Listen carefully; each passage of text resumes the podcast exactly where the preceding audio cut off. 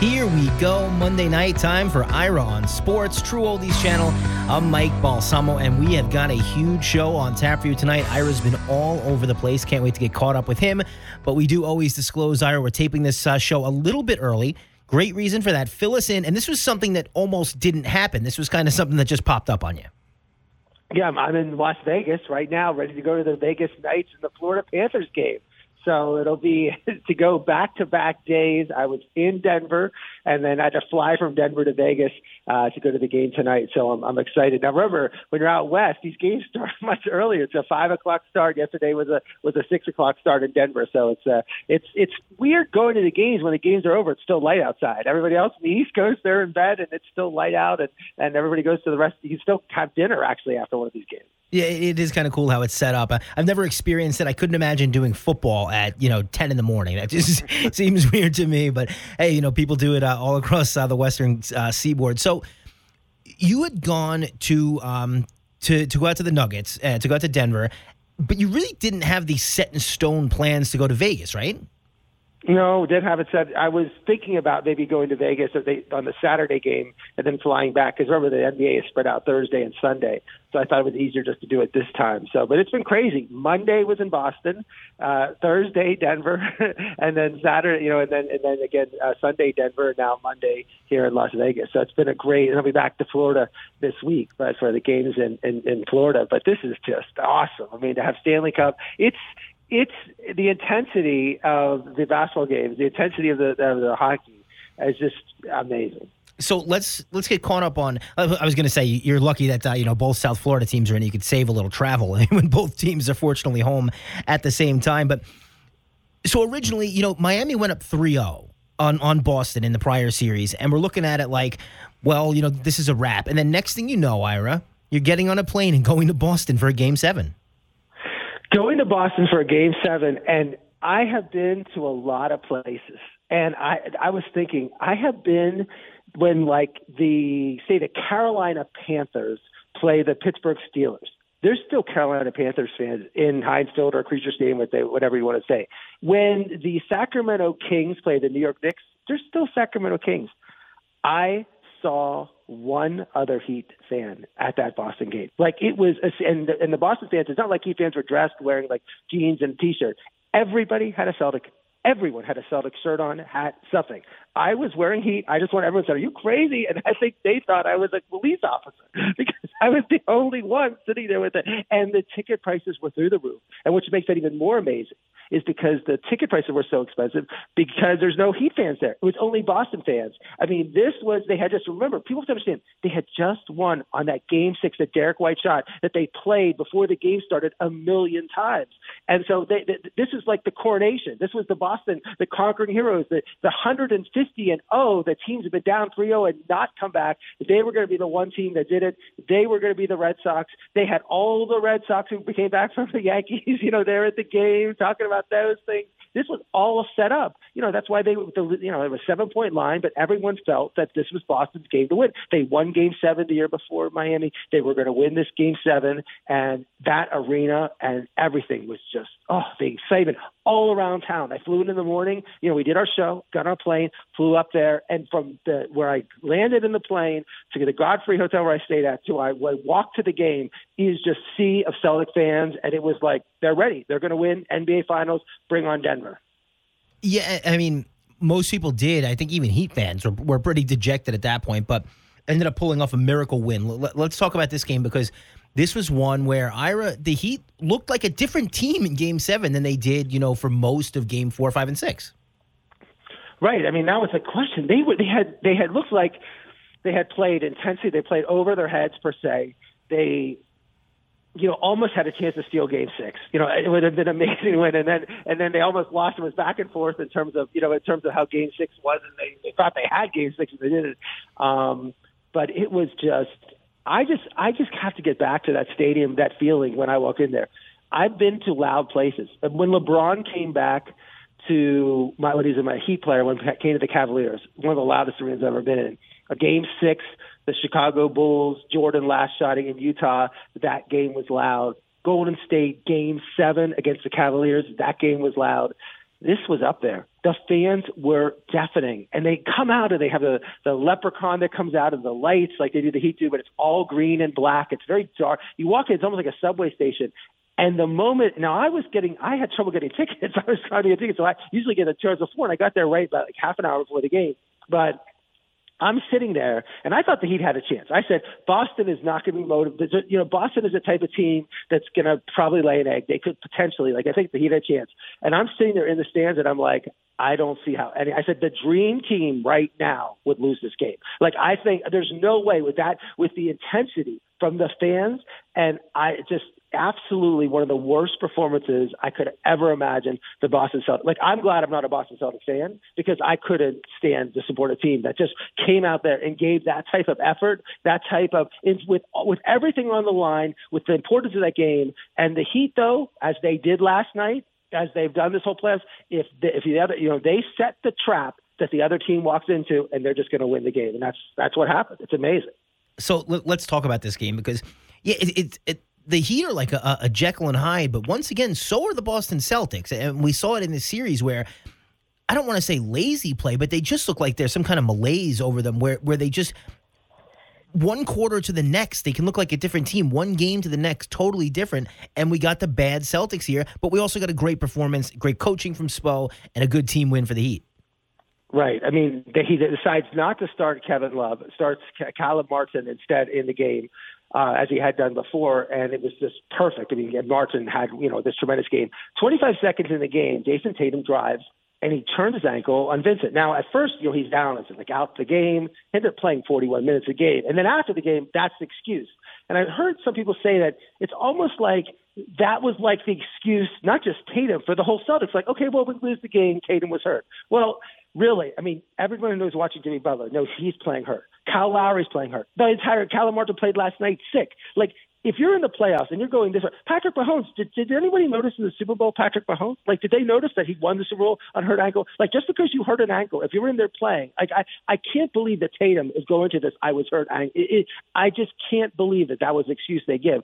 And then Jaylen Brown starts turning the ball over. Um, remember, Jaylen Brown was gardening before the playoffs. Like the end of the season, he was gardening. He dropped a vase, tried to pick up his vase, and cut his hand, and that has really affected his play. Now he's, you know, could mention that's an injury too, but he also has a thing on his face in terms of his eh, eh, a face, you know, a, a mask that he has to wear. But he played you know, eight turnovers, terrible. But then seven minutes in the game, Caleb Martin missed a three, scores nine to four Boston. So, so the Heat went five minutes without scoring with like four points, and then Joseph Mazzulla calls a timeout. I could not believe that they would call time. They were on a fast break. I thought it was like a television timeout, like some the, the, refs called it, and Mazzulla actually did call that timeout with all the momentum, with all the fans, and I think that was the high watermark of the game in terms of the fandom into the game. Because then they got all you know, it got quiet after that. The Heat only scored four points in five minutes, but then they suddenly got because out of the timeout, Smart Smith, Smart missed a shot, Vincent made a shot, and then he went on a 14-4 run down to the quarter. Strus, Butler, and Martin all hit big shots, but it was like thank you, Joe Mazzulla, for calling a timeout. Like he gets criticized for calling a timeout, and then he called time at the worst spot. And uh, it was 22 to 15 at the end of one. The Heat were 10 for 24 shooting. Boston in the first quarter, 0 for 11, 6 for 23. They had four turnovers, and then Duncan you know, uh, Robinson and Highsmith comes in the game, starts to score. Now it's 27 to 15, and at that point it was like boy, the Heat are gonna. This is you, you did, couldn't even imagine what you're watching. And with but with two minutes left, I, I've been saying this. Bam Adebayo, when he gets in foul trouble, it messes up their entire rotation. He gets his third foul and on offensive foul, and I thought that was okay. Now this is where Boston's going to come back because the Boston fans were nervous, but they're like, "Oh, we came back in Game Six against the Sixers. Don't you remember when Tatum was terrible the whole game and then came back and won Game Six, and then won in Game Seven? So, so, so Boston's up by 11 at halftime, and this is, you know, I saw it last night too. If I Vic, Micky Arison last night sat two rows in front of me. If I could have talked to Micky Arison, I would have said, "Can you ban the Heat fans from eating at halftime?" Like I would say, I would bring food out free to the because when at halftime they all the front row, if you notice, everybody goes in, in and eats. And then the teams come out for a third quarter, and the entire first three rows all around the arena are empty. And I think that took even more, more you know, it was like really weird. And then the Celtics, they play the music, and I know I, I mean, there's so many different arenas. they were playing like depressing music. Like it, it was making more nervous. It's almost like the fans, the music, the atmosphere, and the team. You could see Boston was pressing and pressing and pressing in terms of getting into this game. And uh, you know, the Heat started out fast in the third quarter. Butler had a big three, made it 57-43. Celtics cut it to eight with four minutes to go on a Tatum with, with Tatum shot, and that's when. And then they started trading baskets. So it's 10 points going into the fourth quarter. And still, if you're a Celtics fan, you're like, oh, I'm so disappointed. We only scored 66 points in three quarters. But remember, Jayson Tatum against Philadelphia just two weeks ago, we came back. We'll figure this out. We'll win the game. We're only down 10, all those things. And then Tatum missed this easy layup to begin the fourth. Martin hits a big three. It's like a five point uh, swing. Jaylen Brown does a charge. Butler has a shot. And suddenly, with 10.50 left, as I was called timeout, the lead is 17 and the game's over. The fans start to lead. And then the entire fourth quarter, they're booing. Like the fans had totally turned. It's not cheering. It's this. It's booing. And the Heat just, you know, they got to 23 points. They're cruising along absolutely amazing game. Butler ended up with 28 points. Kyler Martin had 26 points.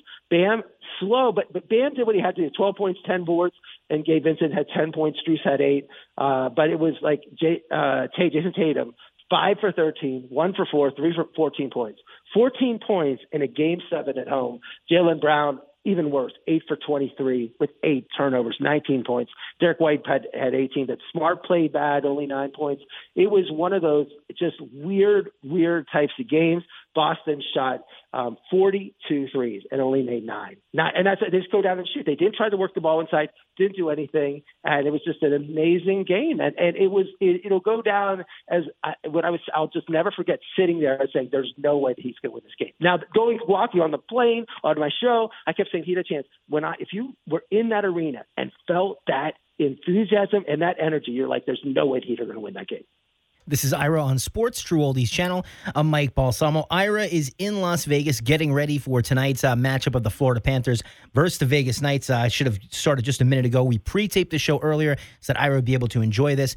So I got to tell you, you know, before we move on to the, to the finals here, it was really refreshing to see a Heat team hit their rhythm again. You know what I mean? Like a- after three games of kind of blah, in the second half of that game against uh, the Celtics in Game Seven, you're looking at this team like, all right, this is the Heat team that that I remember. This is the Heat team that can go go all the way.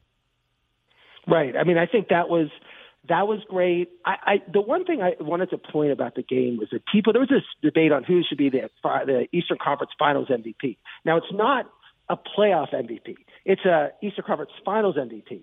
And I couldn't believe that Kyle Martin, who played great, and I'm not taking anything away from Kyle Martin, but he only he averaged 19 points, 60 runs, two assists, played great. But actually, he almost one more vote would have switched. He would have been the MVP over over Jimmy Butler anybody who watches the Heat play. The whole this is Jimmy Butler. Like Caleb Martin, as we see him score in the whole finals. I mean, this is Jimmy Butler. I don't care. I hate that's what I hate. Sort of like when they give out these MVPs and these, uh, you know, it's not the Eastern Conference Final MVP is not that big in the scheme of things. But I, you know, when we talked, we debated years ago uh, when Corey Seager won the MVP for the Dodgers, not Clayton Kershaw. Like I think there's got to be a point where the star player of the team, who's driving the entire team, gets the MVP award over uh, another player. Like Ben should have got it over Centennial Nathaniel Holmes and stuff like that. That and one of those things where I think, but in this, I thought it was close. I couldn't believe it was a debate that Jimmy Butler wasn't going to get the MVP. Thank, thankfully, he did. He deserved it. But uh, I think that was the, that from an aspect of that. And then I really think from a Celtics, the future of the Celtics, they have a big decision on Jaylen Brown. Do they give him a five-year, three hundred million dollar contract? I would because at least you could trade him they've said they're going to sign Joseph Mazzulla. They're not signing. They signed him, but not fire him. I would. I think it was one of the worst coaching jobs I've ever seen. I thought he was terrible. I, I, I they if they're going to bring the entire team back, they have to find a different coach.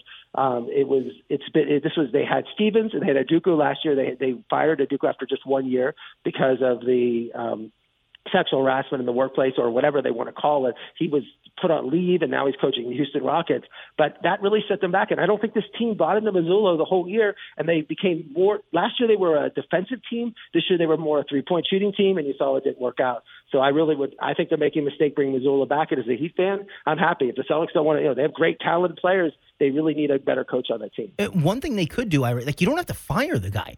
He wasn't hired to be the head coach. He was promoted once you had to, you know, get rid of someone, as you said. Why not relegate him back to an assistant and hire someone who's done it before? You know, it, it's not like a, a, terrible mark on, on his uh, on his resume if you say, okay, you know, thanks for doing the interim job for us. We're going to get someone in here who's done it before. Well, I mean, he was this, and the weird thing, I think with the dynamic that people don't understand, being in Boston, I started talking to a lot of people, it, it, it comes out. He was like the fourth assistant on Udoka's team. So when they promoted him, they promoted him over three assistants. So there was a little bit of pushback from the other assistants, like, well, you know, we're ahead of him. We should have been. And if you notice, three of the Boston assistants now went down to Houston coaching with Udoka. So they clearly didn't want to stay in Boston. They wanted to go with Udoka. So there was a dynamic that was a work that did make, and they lost Damon Stoudemire was an assistant coach uh, who went to be head coach at Georgia Tech, and there was a lot of turmoil. But from that perspective, again, I, I agree with you. Make him an assistant, but he wasn't ready for this, and certainly not ready to go against someone like Erik Spoelstra, who we've talked about, is not only a great strategist in game, a strategist pre-game, development of players, development of teams, someone who can keep the players like last night, Kevin Love didn't play for two games, but can start a game and be efficient. Duncan Robinson, who's been riding the benches, we've seen the entire year, comes in and wins the game in the fourth quarter. That's the type of coach. I mean, Spoelstra is a master. And for people who say that the NBA, the coach doesn't matter, Erik Spoelstra would be my case number one. He clearly matters. He knows what he's doing, and thankfully that he have him because they would not be where they are with any other coach but Spoelstra. Seven undrafted players, and you're in the NBA Finals. I think Spo's doing something right. All right, let's move on, Ira. NBA Finals here. You're in Denver for the first two games, and this is something. It's kind of a David versus Goliath. If, if, if you thought that the you know the national uh, viewpoint on the Heat Celtic series was that, was that the Heat had no chance, it surely doubled at least going into Denver. Yeah, I mean, I've been following Denver for a while they get Mike Malone is a great coach. In 2015, he's hired. He and Spoelstra are two of the oldest in terms of right after him. He's like the with seniority. So he was hired. They bring Jokic in 2015. Jamal Murray comes in 2016. Michael Porter Jr. is drafted 2019. Aaron Gordon bring in 2020 they first three years they did make the playoffs under Malone and Jokic, but then in 2018 they had the second best record, went to the second round. In 2019-20, the third best record, and in the bubble they beat the Jazz when Murray and Mitchell won great battles. They beat the Clippers and lost to the Lakers, who ended up beating the Heat. 2021, they had the third best record. Murray gets hurt; they don't play. And then the next year, they had a good record, but then Murray got, was but Murray was injured the whole year, and they got knocked out early. So now they have Murray back because he tore his ACL, so he's back. And this year, they had the number one record in the West. They beat Minnesota 4-1. They beat Phoenix four games to two, and they swept the Lakers, and they look great. And this is a team. So this is a team that is not like they they they were great in the regular season. They've been great in the playoffs. They have the player who's been the two MVP, two MVP, and and they have a great coach. So it's like, and they also have an amazing record at home where they've only lost nine games in the whole year. So the point is, this this seemed like to me on paper the team that the Heat, you know, have overcome. They overcame uh, uh, the Celtics with poor coaching. The, uh, Milwaukee, who knows what was going on when Giannis is throwing up balls and, and shooting threes instead of driving the basket. The Knicks were injured and overmatched. But this one, I felt like, wow, this is a team. This is going to be the ultimate challenge, and that's why the win last night was the ultimate win, it was a tremendous win. But that, but you're right. This was, and also the size. Michael Porter Jr., when you go to the games, he, Aaron Gordon Michael Porter Jr. are 6'10, and they're not just 6'10, skinny 6'10. They're 6'10. They wear these muscle, white muscle, like undershirts when they were up in the game. They look tough. They look, they are big. They're bigger. They're much bigger than Bam Adebayo is. But uh, Joker, so they have three players that are bigger than the Heat's tallest player, and it's just, it's one of those things. And also, Jamal Murray's bigger than Vincent and, and, uh, and Lowry. So they are a big team, and I was just expecting like I, I, I'm, I'm rooting for the Heat. I just don't see how Spoelstra was going to figure out how to win this series. But uh, we saw last night he did. He came up some way. We'll, we'll talk about the games in just a minute. This is Ira on Sports, True Oldies channel. I'm Mike Balsamo. Do you want to talk about Denver and, and how the arena is set up? I believe this was your first time attending a basketball game in Denver. Yeah, I've only now I only have like five more places I have to go, and I'll hit every stadium. But I have been there for football. I'm a Steelers at Vesco Field. I've been there for a couple Steeler games when they played the Broncos. And uh, the classic line is when I was dating a girl one time, and she said, "I have to go on Labor Day for a wed- or after week after Labor Day for a wedding in in Colorado Springs or whatever." And I'm like, and before I say no, I said, who's playing there? And I realized the Steelers are playing on Monday against the Broncos. I was like, yeah, I'd love to go to the wedding. What a great idea. But can we just stay one extra day? How about do we do that? And she was, you know, knew me well enough to know that, well, you know, who's playing Monday Night Football? And it was Peyton Manning versus the Steelers. But so it was the first time I've been in Denver, though, for um, for basketball. And it's a weird, it, the town is great. There's a great downtown. I stayed right in the heart of downtown and I could walk. You can, it's 20 minute walk to Invesco Field where the, where the Broncos play. It's 20 minutes walk to like the ball arena. They're in a row, so like from the Vesco Field to ball arena is like 10 minutes, and then there's another. It's like 20 minutes. Like I went to Ball Arena to buy some merchandise on Saturday, and then I wanted to go watch the games at Coors Field, and then you walk another 20 minutes at Coors Field. So they're not all in the same area, but they're literally in walking distance if you want to spend 20 minutes to walk somewhere, and that's what was you know exciting to see the fact that they're all downtown. You don't have to get in your car to drive. You can walk around around Coors Field is really great. There must be like 30 bars. Like it is really a tremendous area. Around Ball Arena is not much going on, but as I said, it, you just flow right into downtown. Same thing with the Vesco Stadium. But um, it's it doesn't have the Final Four. It's just in Houston for the Final Four. There's all the teams, all the coaches that you know they have the coach convention. There there were no Heat fans at the game. So there was no, I didn't get a sense that Heat fans were around. The Denver, it's, it was, it was just a different type of show. You go to Super Bowl, you have all the different fans and teams. You just didn't get that here at this game. So it was like there was no atmosphere. And like I saw, like Michael, like uh, uh, Zach Lowe was a writer. You see him on TV all the time. I saw him walking down the street. I saw Michael Wilbon eating at a restaurant with a table like with seven other people. But you didn't see like everyone together. Like the coaches went to Houston at the one convention where I'm saying I saw Calipari. Like every coach in the world was there. Every reporter's there. You just didn't get that sense there. And then it was a downtown. It was that exciting, especially Wednesday night, Thursday night, Friday night. Now Saturday, you didn't see it, but as people were going out Saturday night, but it's more like Denver is the type of town where people just don't go out to Saturday night. But um, it was it it was great though to be able to just walk every day to the stadium and just go right, walk in and go, to, and that was fun. So I enjoyed that. I enjoyed the town from that perspective, and that there's restaurants and bars and everything right in the city. Okay, so let's talk about um, you know actually what happened here you like to get to the stadium early, get set up, get nice and comfortable, see how the warm ups go. What did you see? Uh, you know, when you got there for game one. Well, I love the fact that you get it this arena. Not only the Heat are going to get, you get there two hours before. So understand what happens when you go. Like I'm going to go to hockey tonight. They don't. You can't get there super early and watch them do just drills. But you can get there two hours before, and you get to watch the players do their shooting. So like I sat there before the game one, and I watched Strus I watched Martin. They missed every shot. Like I'm like they're going to be terrible. Both of them were. They, they couldn't make a shot. And then you saw Murray come out, and it was neat to watch all the teams. Again, it, it's usually that one period of time where they come in between. I would say between two hours before the game, it's 45 minutes, and then there's like this half hour that no one comes out. Then with like 18 minutes to go, then everybody comes out. They, they each come out, the warm up lines, all those things. It's a little so that aspect of well, I love watching. Now the Curry, Steph Curry is the one who got me into this because his individual workout is amazing. You know, he's shooting from all over the place, making trick shots, shooting great, and that's what got it's like you know watching Aaron Judge in uh, batting practice you know, to watch that. So I, I like that aspect of it. So I saw that Strusen and Martin looked like they were having trouble. And the arena's neat, though. It's, it, it was built the same time as the Heat Arena is built, about that same time.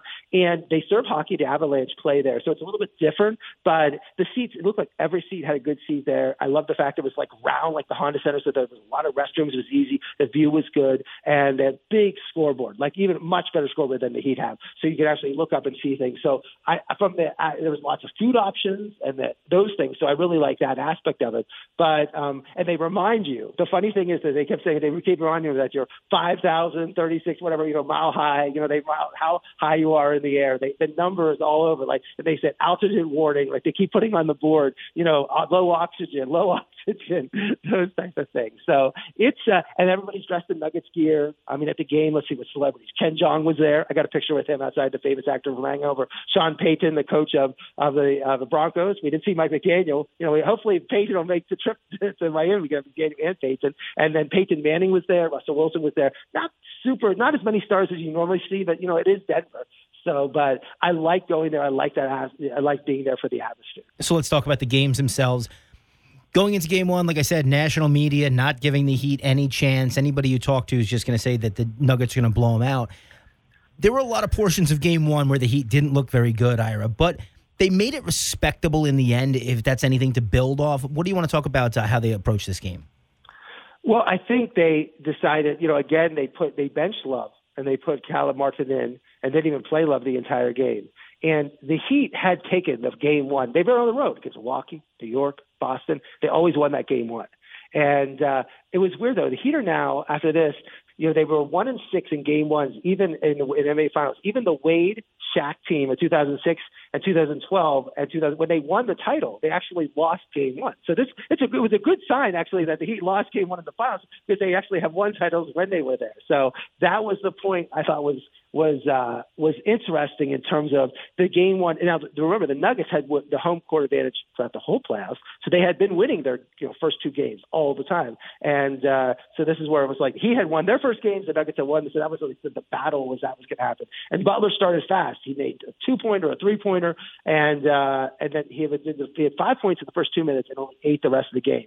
And what the Nuggets did was I, I kept waiting for a team to do it. They just posted Aaron Gordon up. They said, Aaron Gordon, you're 6'10. You're strong. You're going to play. I don't care if they're playing zone, whatever they, what kind of games they want to play. They put Aaron Gordon underneath, and you saw how many flick pictures of amazing pictures of Gordon and Vincent are, is just under him, just could not guard. No one could guard him. Martin, nobody could guard Gordon, and he had like eight points of just throwing it inside. It was almost like, you know, one team you see in high school, like one player is that superstar player, and, and Gordon's not even the tallest player on the team, and Jokic was passing into him. And Jokic did not take a shot the entire first quarter, but totally running the show. Seeing him in person, he's even better than when he's on TV. His his his throws the passes. I would love to see LeBron and Joker play on the same team because they, they see the whole court. They throw the balls like I, I, I, they see openings when I don't see openings. They throw the passes. They shoot well. He's a tr- complete, absolute, tremendous player. And they're up twenty nine nothing. You know, the only thing keeping the Heat game was Bam Adebayo was playing great. He scored. He shot twenty five shots in the game, which was a career playoff high. It was 29-20. In the second quarter, Jokic starts on the bench. Murray then they usually have this thing here, the Murray or Jokic out there, and uh, and that's where then Highsmith, you know, Highsmith took some baskets baskets, but Murray had a three and put it to 10. And then they started trading the baskets. The lead stayed around 10, 10 points.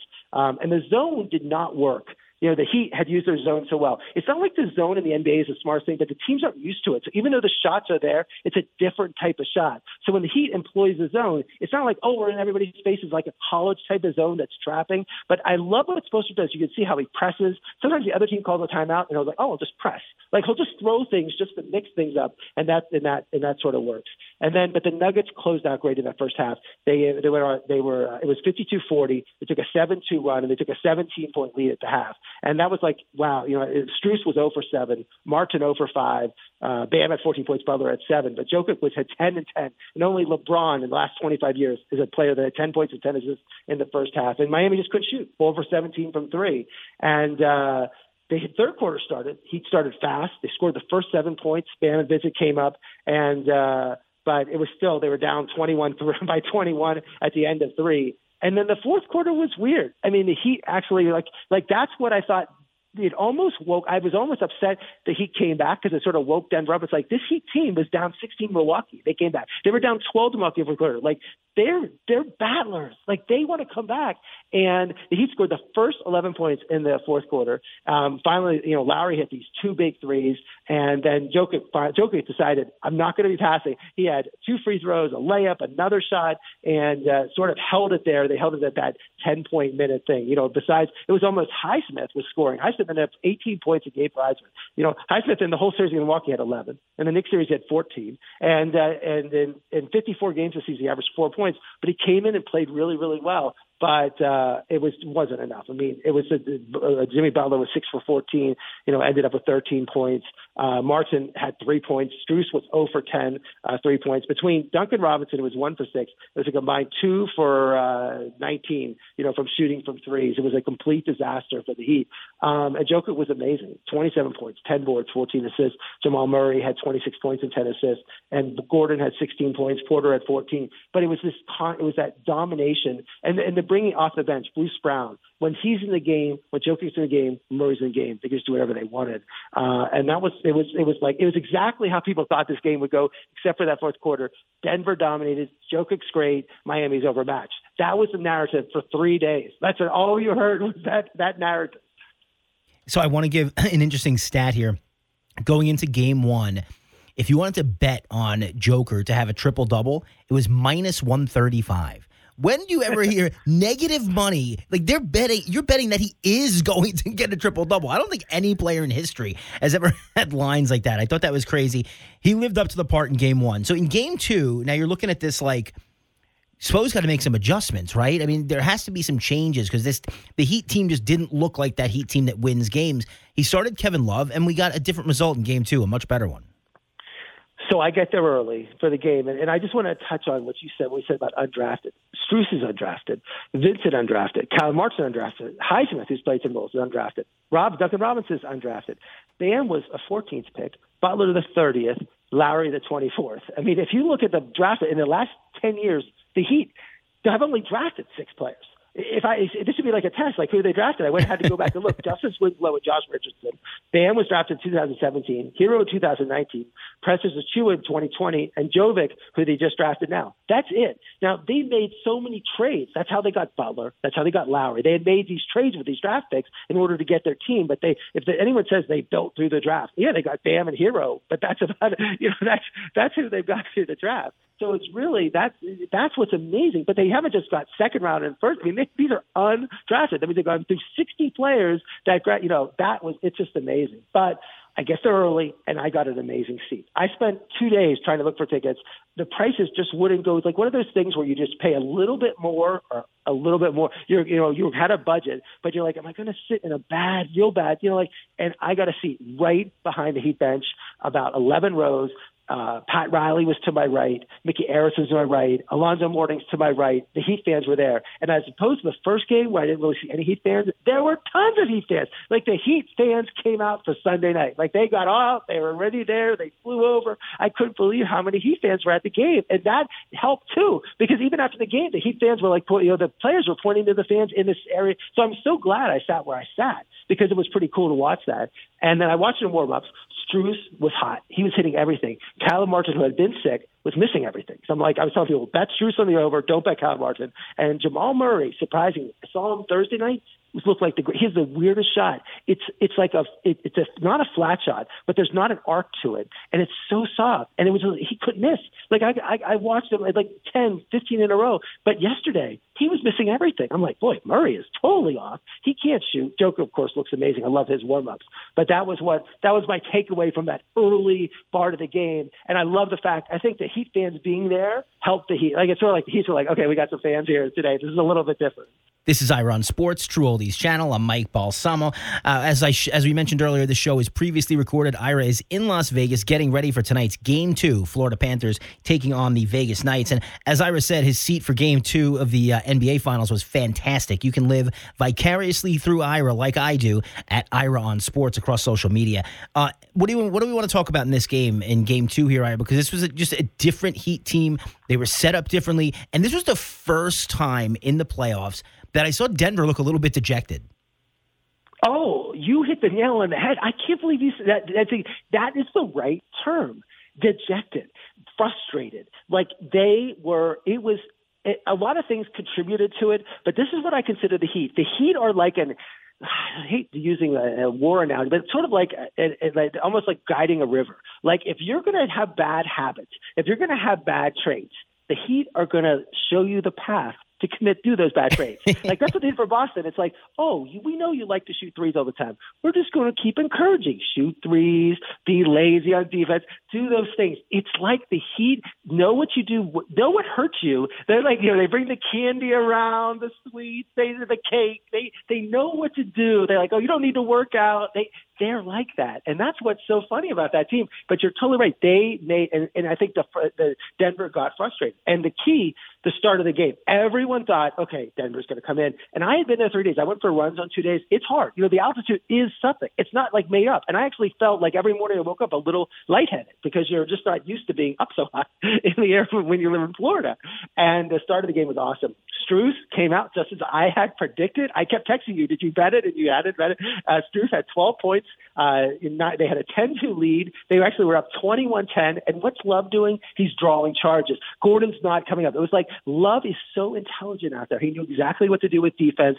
Butler then said, like, you know, the Heat in the first game only shot two foul shots the whole game. Two. Butler didn't shoot any. This game, immediately, Butler's getting fouled. You can see the refs were calling the game closer, and that's the Nuggets don't like it. They were one of the least uh, penalized teams, I think one of the term and whatever, in all of basketball. And they don't like getting fouls called on them. And so the fans don't like it either. So they were booing. It just became more pressure on that. But you know what? The Heat got that lead and the Nuggets came back. They were unbelievable. Like, you're like, you're ready for Heat. We were going to do something. But the Nuggets, the Jokic started shooting more, getting involved. Christian Braun, who had played, I thought, terrible the most of the playoffs, started making steals. So at the end of one, it was 26 to 23. And then, then Jokic was out of the game. And then the Nuggets made this gigantic run. They were scoring everywhere, and it was suddenly 50-35 Denver. They went on. People don't realize this. A 40 to 15 run, 40 to 15, and Jamal Murray had a steal and dunked the ball over Strus.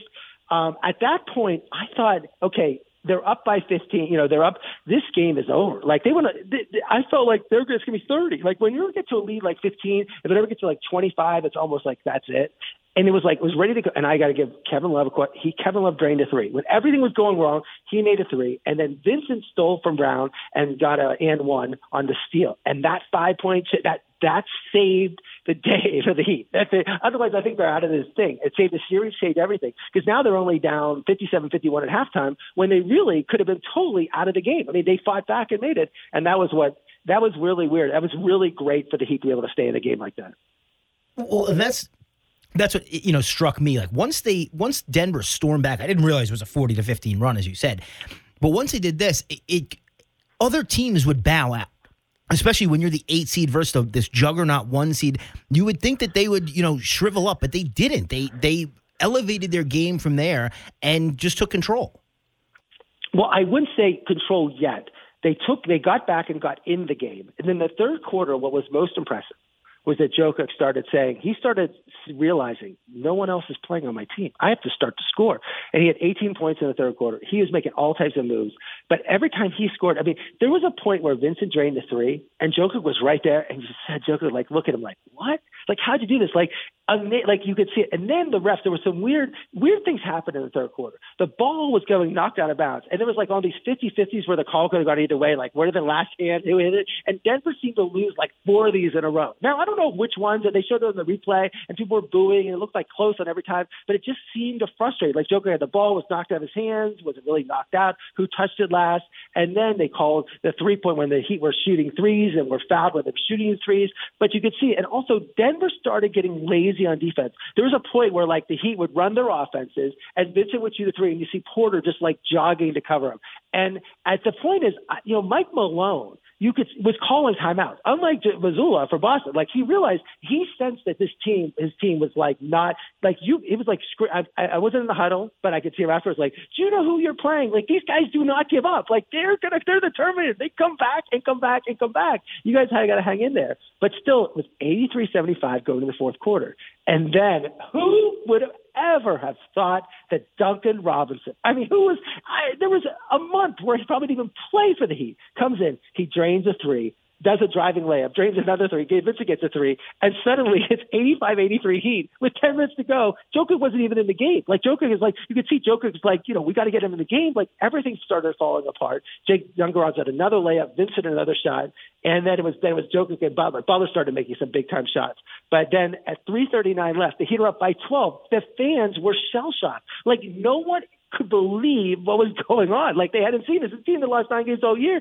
Like this is they were forty one and nine. Like this is the craziest thing we've ever seen. And then Denver, you know, it's like but again, Denver has that resolve also. So the Heat sort of they relaxed That Gordon has a three, Jamal Murray has a shot, took a shot. So then it was 111, 108. Of course, people saw Butler misses his shot. And then I agree. I like the fact I don't. When you have to make a three, I, I think it was, it was okay to not call a timeout. You have an experienced team between Jokic and Murray. I'm not going to blast Denver for not calling a timeout on the last play because I think they realize they have experienced players, and Murray got a good. And they got off. yeah, they got a good shot off. Yeah, he got a good shot.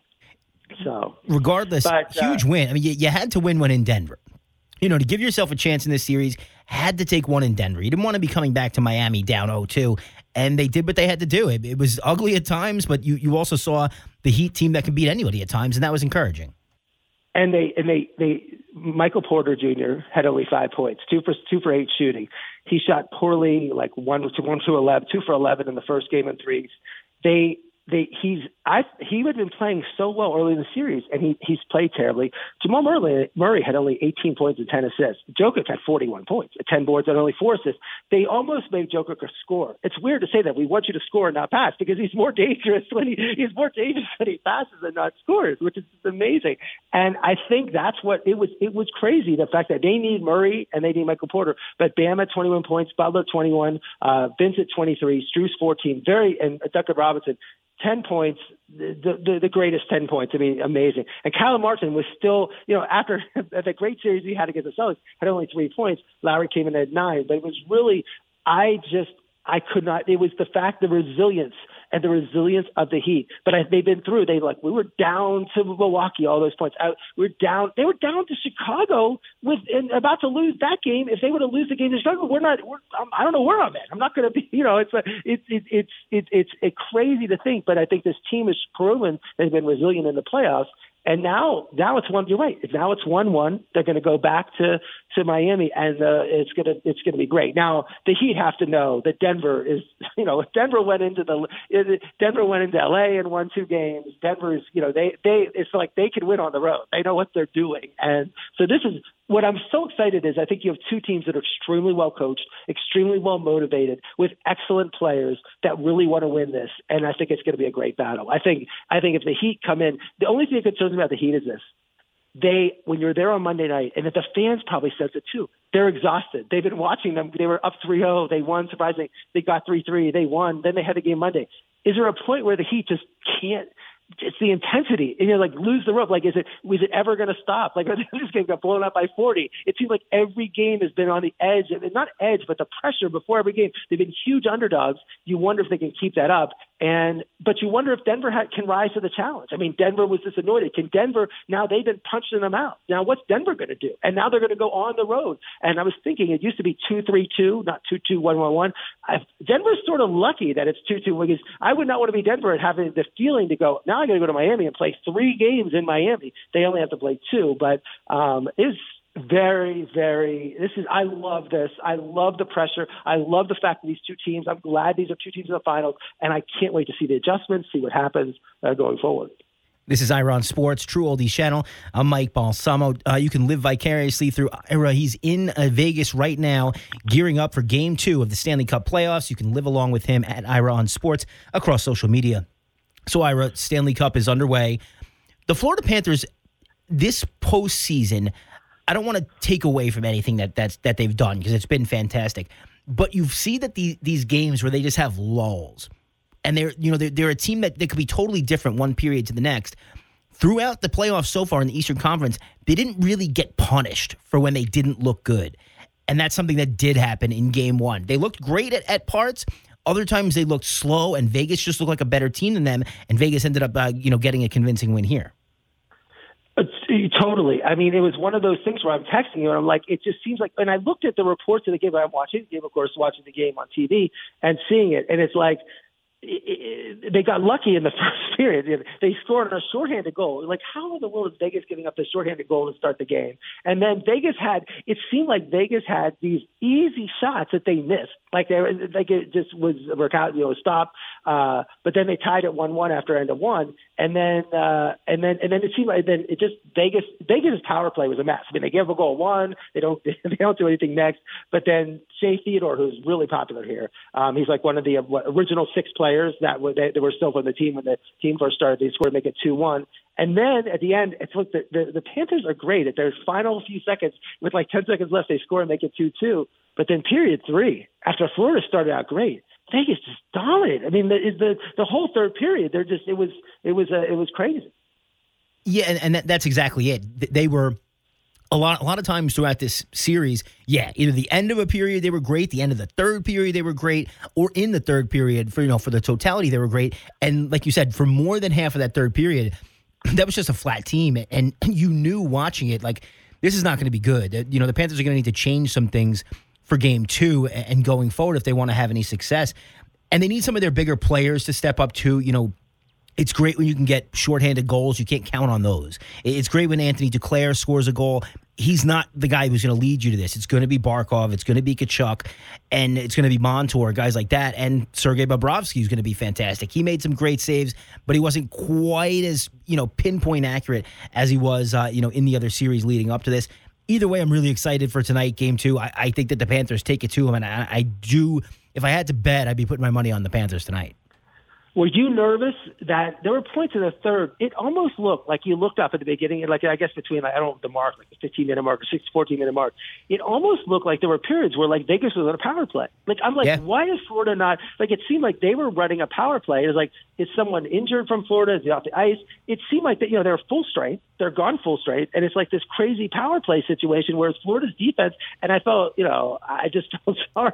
You know, certainly, you know, the goaltender is getting smashed because pucks are flying all over the place. It's just like it's one of those things where it's just a matter of time when they score. Um, what about what do you think? What do you think happened there? Where they just seemed on defense, just they couldn't even just get the puck out of the zone uh, over like two, three minutes. It, it, it's funny how that happens, and, and it was on glaring display in the Toronto series. Toronto's extremely talented offensively, and there'd be periods, 10 minutes would go by, and you're like, I don't think the Panthers have had a shot. They've been set up in our zone the entire time, just pelting us with pucks. Toronto couldn't capitalize on it, and that's why, you know, they, they bowed out of that series. But Vegas, with the top line of Marchessault, Barbashev, and um, Jack Eichel, these guys don't make many mistakes, and and they were just able to take it to them. Whether it was you know uh, the top line for the Panthers or the fourth line, they were just getting beat at, at every level. And like I said, I don't think that'll happen tonight and going forward. But the the Panthers are prone to bad periods. They're bad to they're prone to bad ten to fifteen minute stretches, and they weren't capitalized on by Boston. They weren't capitalized by Toronto or Carolina. Vegas is showing you we're going to score when that happens. So I'm sure that what, that's that that's the plan here. Like we can't have any lulls, guys. And what did you think about to Chuck that fight, the fight at the end in the middle of the like? There is a point where it's like I was texting you during the game, like I thought that was a cheap shot. Like, of course it was. Staal was holding Hague. Uh, a Staal for the Florida was holding Hague for Vegas. Just holding him, and like I don't even know what kind of hold it was. It was sort of like a neck hold or whatever. And Chuck just punched him in the face. Like it looks so bad. Like it's one thing to punch if they're both standing there, you punch somebody, but with your teammate holding the player back that they can't move. Like you could break someone's neck by like if you're holding someone's neck in a weird position and someone punches you in the face. I mean that I thought that was such a low like I just think that was like classless almost. I'm pretty surprised that there was no ramifications from the league because yeah, that, that's Matthew Tkachuk. He's known as being feisty and he's known as being physical. And I'll, and I'll leave it at that. And he, you know, sometimes things get the best of him. He's thrown out of that game. We saw Jamie Benn in the Western Conference Finals got he was the team captain of the Dallas Stars. He checked um, checked someone on the night and then like cross checked him in the head while he was down. He got thrown out of the game and got two games suspended. Didn't even get to come back because the series ended up uh, wrapping up before that. I'm surprised nothing happened to Tkachuk here. You got to control yourself a little better than that. You love his grit and that when a whistle blows, he goes after someone. He's fighting someone after every play. It's a great guy to have on your team. You don't want to play against guys like that, but you got to watch it because that was definitely risky. Well, it's dangerous. You know, it, it's one thing or the other because you you think of the stars in the NBA and you think of uh, the NHL, and you're like, you know, Connor McDavid is not going around like beating people up. Mario Lemieux, Wayne Gretzky. We're thinking about the big stars of them. It's, that they're not like the enforcer type. They're you know they're more like people are protected. Like if you want to hit Lemieux, you're going to get hit back. Like you don't hit Gretzky. Those type of things. Tkachuk is one of the stars who scores, but also is causing all the fights too. So he's in the middle of everything. No, th- he's a guy um, I promise you, every GM in the league is watching this series and watching these playoffs and saying, I need a guy like this. I, I, want a guy like this. There's only one problem. There isn't any. He is the he's the only guy in the NHL who's as talented as this, but also as rough as, as this. The last guy I can remember like this, Eric Lindros played like this, and you know that's 20 years ago. But that's how Lindros was. Extremely talented, but also big and didn't mind getting physical, and that's exactly what he is sometimes it gets the best of him. you know, he can be a little bit of a hothead. But like I said, there's every other GM in the league is looking like I wish I had a Matthew Tkachuk on my team because th- this he can win games for you like this by getting in the other team's head and by just being overly physical and, and we you know we've seen the skill aspect of it as well. I mean he, he's a fantastic player. Let's just hope he doesn't get himself suspended which is because you remember hockey used to have the goon line, you know, where the line yeah. in the fourth or third, fourth line were just going to come out and start fights, and now the game is so fast and so quick that if you can't keep up, you're going to look it's going to be embarrassing. Like if you're out there, it's not you can't, and that you need all the players. So that's what makes it interesting when you see a player like Tkachuk who is so talented. You're right. Lindros is a great example, and Lindros's career was cut short because of all the concussions. Because he was yeah. such a fighter and he's involved in everything that he got concussion after concussion and couldn't have the you know, career that people thought was going to be equal to uh, Lemieux and those type of things. He never amounted to that type of uh, career. This is Ira on Sports, True Oldies Channel. I'm Mike Balsamo. We're talking hockey, and Ira is in Vegas right now, getting ready for the puck drop of the Florida Panthers versus this the Vegas. my first time in the uh, first time in Vegas for a hockey game. I was there for the la- the only other time I've been in Vegas in the MGM Arena, T-Mobile, what they call it, T-Mobile Arena, was the Bay. How about this? Mayweather, Conor. Uh, uh, uh, Floyd Mayweather versus Conor McGregor.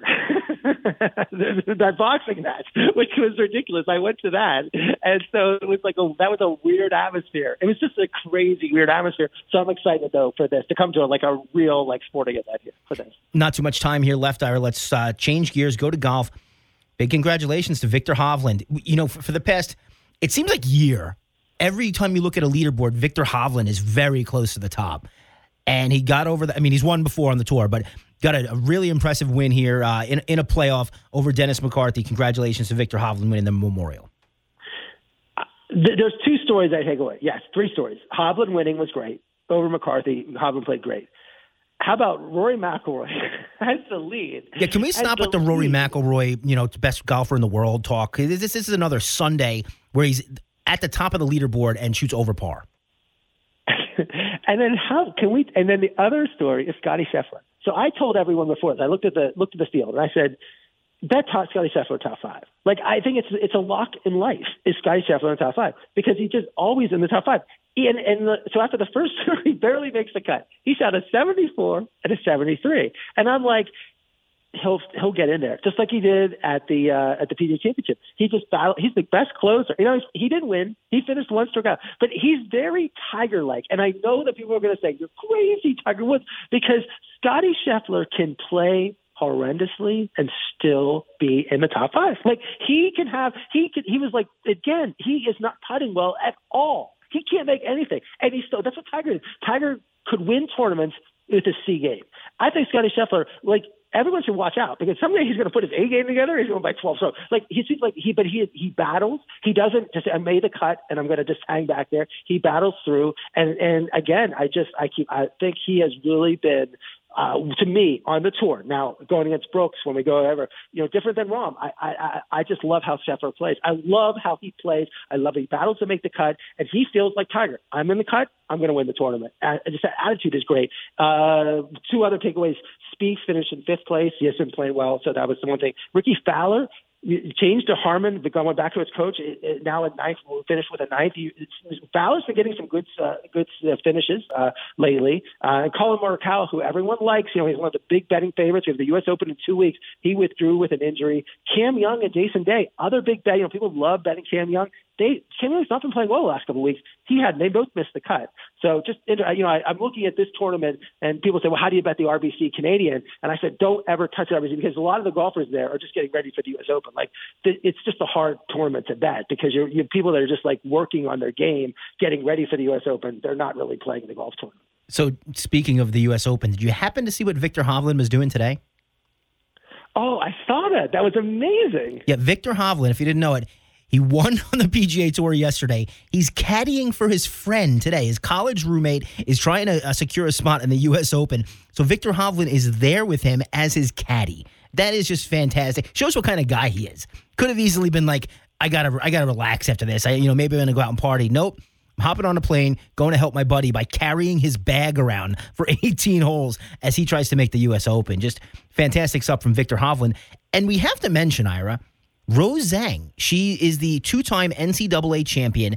Her first pro event was this weekend, and she won. She's the first person in 72 years on the LPGA Tour to win her pro debut. We might be seeing the next great one of women's golf. I mean, fantastic what she's done the last two years, and then to win in her debut is, is just really something else amazing, amazing to come. I mean, Tiger didn't win his first tournament, so that's pretty impressive. Well, she went to Stanford too, and her numbers, her scoring average is below Tiger Woods. She has more wins and less appearances in college for Stanford. I'm not saying she's going to be the next Tiger Woods or the female Tiger Woods, but like I said, we might have a, a really big career uh, building up here.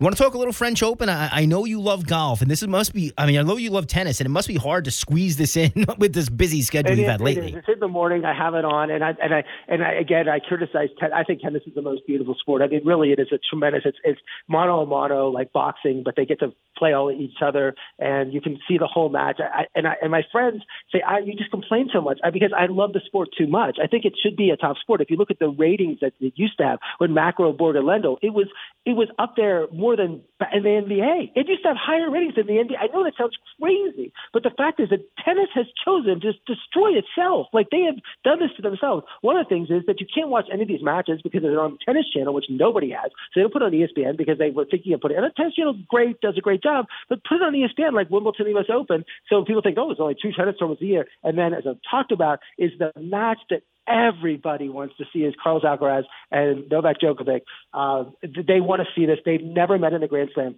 They are on cruise control now. Alcaraz played Tsitsipas in the quarterfinals to the French. Tsitsipas could give Alcaraz trouble, so I'm not saying it's over. Um, and Djokovic has Karen Khachanov, and that's going to be another difficult. But the fact that they are on the same side of the drawing room, can't wake up next Sunday. You know, just turn on the game on Sunday, turn the TV on on Sunday morning at nine to see that final. But because they put them one and three instead of whatever they did. And then you're going to have the other side. It's uh, Holger Rune and Casper Ruud are one in the quarterfinals, and Sascha Zverev, which is a great story. Sascha Zverev lost to Nadal. Remember last year they played at night and he like tore his uh, his Achilles um, and, and it, it was terrible injury right in the middle of the match. Well, he came back and now he's playing really well and he's in the quarter. If he wins, say he's going to be in the quarterfinals. And Holger Rune won a five set match. He's this great young Norwegian player who uh, who but that side is not exciting. Fritz, the the bad thing is that the Americans were on that side. Taylor Fritz lost two rounds ago uh, to Cerundolo in a good match, but you're thinking, okay, this is your chance to get to the final. He lost, and Tiafoe lost to Zverev. So these were the chances for Americans. And Korda lost early, and it was it's one of those things where I felt like I, I, I was hoping that Tiafoe or Fritz would get through to at least the final to lose to play Alcaraz and Djokovic, but they couldn't even get through it to the quarterfinals. So no American was left in, in there. And then in the women's side, boy, the women, American women, have not played well with this at all. Uh, Jessica Pegula got destroyed. Other, the other, no one even. She was the only one who made it past uh, the round of 16. But Coco Gauff, great tournament so far. Unfortunately for her, she plays the number one player in the world, Iga Swiatek from Poland, who is cruising. She won her last match 0 and 0. Now this is not like 0 and 0 against you. This is 0 and 0 against the players like top player in the world. So this is going to be a challenge for Gauff to play Swiatek in the quarterfinals. Uh, it's going to be a big, big challenge. And she has not you know, she needs to get this breakthrough, but she's still only 19. Like the great thing is, you can, golf scene's been around for like four or five years. She's 24. She's only 19. She's still younger than everyone almost out there, except she beats a young player. But um, I, it'll be. Uh, this would be a good win. Swiatek is we saw her in the USA. You know, she's a great tennis player, but this is a, this is a match I, I hope to get a chance to watch. And uh, what's going on in uh, World of Auto Racing? Well, the Barcelona Grand Prix the, against Max Verstappen. Someone said he's like uh, you know the Kenyans in the Olympics in terms of marathons, like always winning. He is dominating. He's now won five of the seven races, and the other two are run by his teammate uh, Sergio Perez. The story of this this is that Mercedes of uh, Lewis Hamilton and George Russell, they finally have they they took their car, they crashed it. They, you know, and they, and they have done everything around, and now they they finished two and three, and they're not as good. They're way behind. They lost by 15, 16 seconds to Hamilton, but to Verstappen. But at least they're on the right track. They're now ahead of Ferrari. They're, they they look like they're they're Aston Martin. They're ahead of, and you, it's almost like Lewis Hamilton, who had won so many championships, and then the last two years, Verstappen won in the, the controversial finish when they gave it to him, and then last year when Verstappen dominated, he's dominating this year. You almost get a sense now Hamilton is re- re-energized like they want to go. And it was a great race. I mean, there's no accidents or anything uh, in the race, and it was fun. It was, it, it was, it was. I thought exciting in terms of seeing how Russell and Hamilton came in and stayed in there. But I think that's the story of this. Of this is that Mercedes is finally getting their act together, and now they're going to challenge, try to challenge because Perez, the other driver for Red Bull, he uh, finished in fourth. He didn't even he did he he started. He's been qualifying poorly, but Hamilton and Russell, two really good. And Russell's the young driver, Hamilton's the older driver from Mercedes. Look like they're maybe. And I like what Hamilton saying is, if we don't get him this year, we'll get him next year. It's like we're working our way to get our car better, so we're going to get Verstappen. But Verstappen looks just this year. He's unbelievable. So, Ira, we mentioned earlier you're in Vegas right now, getting ready for a puck drop in just a couple of minutes uh, as we see the Florida Panthers take on the Vegas Golden Knights. What's your plans for this week? Because I, I, assume you're coming back to Florida because there'll be a lot of action here. Well, clearly it's weird, isn't the isn't the you know, the NBA? Are they they? I think their plan is let's let's push the whole finals out to like football season because they, they you know, talk about load management. Like they are load managing. This is what the Lakers like. My friends who are Laker fans are like, if the Lakers could just made it to the finals because they played they play Thursday, then they had two days off. They play Sunday. Now they have two more days off and they play Wednesday. So I'll be there. I'll be in uh, in Kaseya Center Wednesday. I'll be there Friday, and then after that they have the week weekend off. They don't play Saturday, Sunday. Then they're back in Denver on Monday. So they play Monday, and then they get two more days off, and it's Thursday and Sunday. They have the breaks, like two days off almost between every single game, which is crazy. So I'll be there Wednesday, Friday. And the question is, what hockey would I go to? Would I go? I'm probably going to not go Thursday, but I, I think I'll go Saturday to the game, the Panther Vegas game on Saturday. But this is super exciting. You know, it's great, and uh, for South Florida, and uh, I just I'm so pumped, and I hope people, you know what, people should go on my Ira on Sports Instagram page. My pictures from the game yesterday were awesome. Like Jokic takes great pictures. I had the video of Butler and Jokic going after him when when Joker took it into Butler takes the ball with the Jokic, then runs around and then does a follow fall away, which is pretty cool. And I have pictures of the players warming up. So I have really really good pictures that I think are uh, some of my best I've ever taken. We are out of time. He's Ira. I'm Mike. We'll talk next Monday night. Ira on Sports.